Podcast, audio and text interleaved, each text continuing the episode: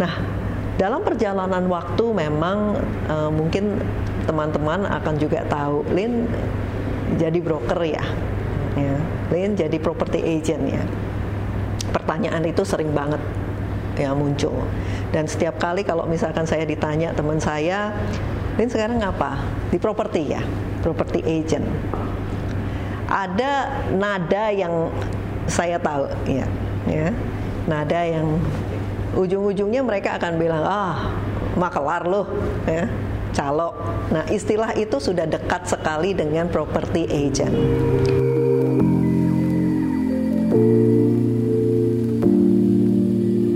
Apa yang ingin saya bawa kepada industri ini, pengenalannya adalah bahwa real estate agent itu adalah sebuah profesi sebetulnya. Dan profesi ini sebetulnya adalah profesi yang uh, prestigious.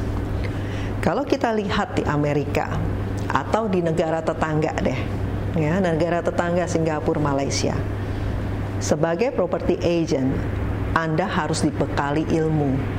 Ilmu yang benar ya dibilang agent, makelar atau calo, saya udah kuping saya udah udah biasa. Ya, tapi saya selalu bilang ya calo yang elit kenapa enggak? Ya. Saya pernah bahkan uh, pada saat saya uh, menemui uh, di Career Center salah satu university, mereka dengan sangat gampangnya menyatakan, Bu, saya nggak mau kalau anak-anak lulusan saya atau mahasiswa saya jadi property agent. Dalam bayangan mereka mungkin property agent itu ya itu yang menawar ya jualannya kasar sekali, tidak ada. Tapi Anda tidak tahu ya kalau misalkan di sana di, di uh, kalau misalkan di dunia uh, real estate agent yang benar itu real estate agent itu juga sangat profesinya itu sedemikian uh, elitnya bahkan kita kata kadang-kadang very apa ya this is something that is yang memang secara dunia uh, apa uh, pendapatannya itu bukan main pada saat saya di Amerika agent yang punya jet pribadi itu ada. Ya. Nah sekarang kita melihat bahwa ada yang agent kelas ini dan ada yang agent kelas ini. Apa yang membedakan mereka? Dalam dunia bisnis pun kita tahu, kita cuma punya 24 jam. Kenapa kok ada yang berhasil, ada yang tidak? Sekali lagi, apa yang membuat mereka berhasil itu yang harus kita pelajari. So, sebetulnya kalau misalkan dibilang calo atau agent, bagaimana per, mem, kita mempersepsikan profesi kita sendiri itu yang memang penting. Ya. Jadi bagi saya profesi ini bisa diangkat sedemikian rupa dan kita adalah profesi yang sangat-sangat baik sekali untuk mereka yang memang ingin mengenal dunia real estate yang sebenarnya. Bu Linda kan itu cuma nawarin rumah aja, pasang banner. No.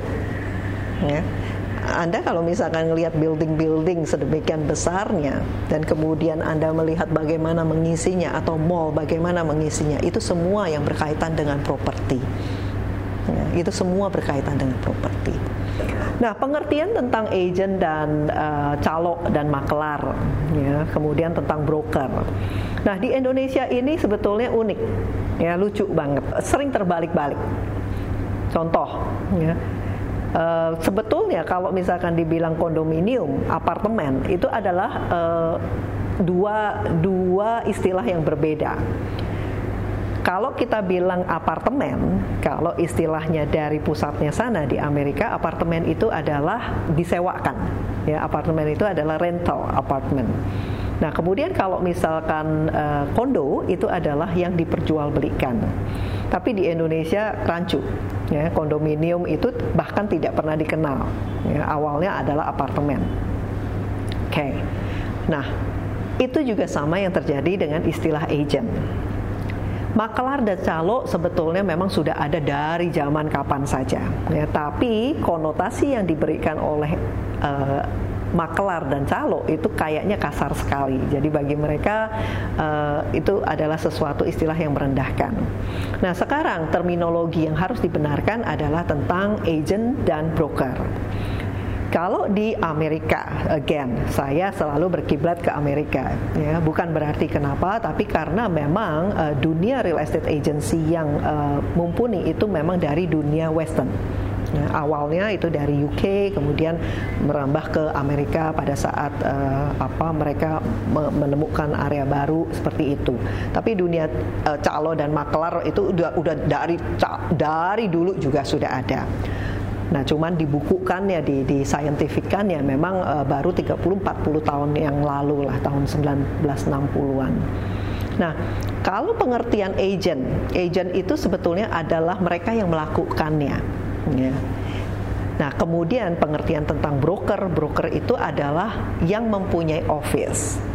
Jadi sebetulnya ada dua yang harus di kalau misalkan kita bilang di uh, dipisahkan. Uh, satu adalah agent, mereka yang memang di lapangan praktisinya, dan satunya adalah yang mempunyai kantor. Nah kalau di Indonesia juga kebalik-balik, broker itu ya agent, agent itu ya broker gitu dan kemudian uh, ditambah lagi sekarang istilah yang lagi populer adalah realtor. Nah, realtor itu sebetulnya adalah istilah yang dipakai atau um, nama yang dipakai untuk mereka agent yang memang menjadi membernya National Association of Realtor di Amerika.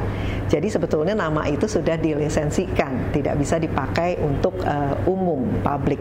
Tapi kita jadi terbalik-balik semua. Nah, mengapa saya bicara tentang agent dan broker ini?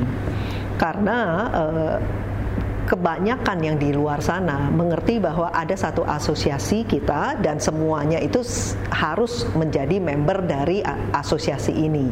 Padahal kalau di negara-negara tetangga itu selalu dibuat ada dua asosiasi yang berbeda. Satu adalah asosiasi agentnya, pelaku bisnisnya, dan kesatunya lagi adalah pemilik bisnisnya. Itu asosiasi broker. Bahkan kalau di Thailand itu ada satu asosiasi lagi yang memang in-house sales developer itu juga ada asosiasinya supaya teman-teman mungkin menjadi jelas dan masyarakat menjadi mengerti juga tentang istilah ini. Nah kemudian tentang pengertian bahwa calo dan broker dan kemudian uh, maklar, apakah kemudian saya menjadi tersinggung kalau misalkan rekan-rekan semua kadang-kadang ngomong saya, oh Lin lu broker atau eh, uh, lu calo ya, lu maklar ya. Uh, mengapa itu men bisa menjadi sebuah uh, konotasi sepertinya negatif? Ya, karena bagi mereka kemungkinan besar adalah uh, agent yang mereka tahu itu tidak melakukan tugasnya dengan baik. Kita di Indonesia ini sebetulnya cukup uh, enak ya karena anybody can be agent ya, tanpa perlu ada license di negara tetangga rekan kita Malaysia, Singapura, Anda menjadi agent itu ada tesnya, Anda ada examnya yang Anda harus ikuti. Pemerintah sudah mulai uh, menuju ke arah sana, ya, dan industri ini harusnya memang diedukasi untuk ke arah sana, tapi memang belum ketok palu. Ya. Tapi kalau misalkan saya bilang rekan-rekan ingin menjadi agent, jadilah agent yang memang dengan uh, edukasi yang benar dan jadilah agent yang profesional. Dan untuk menjadi agent yang profesional itu Anda setidaknya harus kompeten dan mengerti industrinya dengan baik. Karena kenapa? Look, agent ini mengapa saya bilang Anda harus mengerti dengan legalitas dan semua yang pengetahuan yang baik?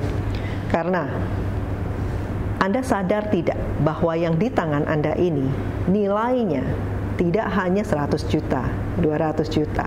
Bahkan Anda kalau misalkan memang sudah di kelas sana yang bisa menjual satu building atau satu hotel, itu harganya bisa ratusan miliar Ya, can you imagine?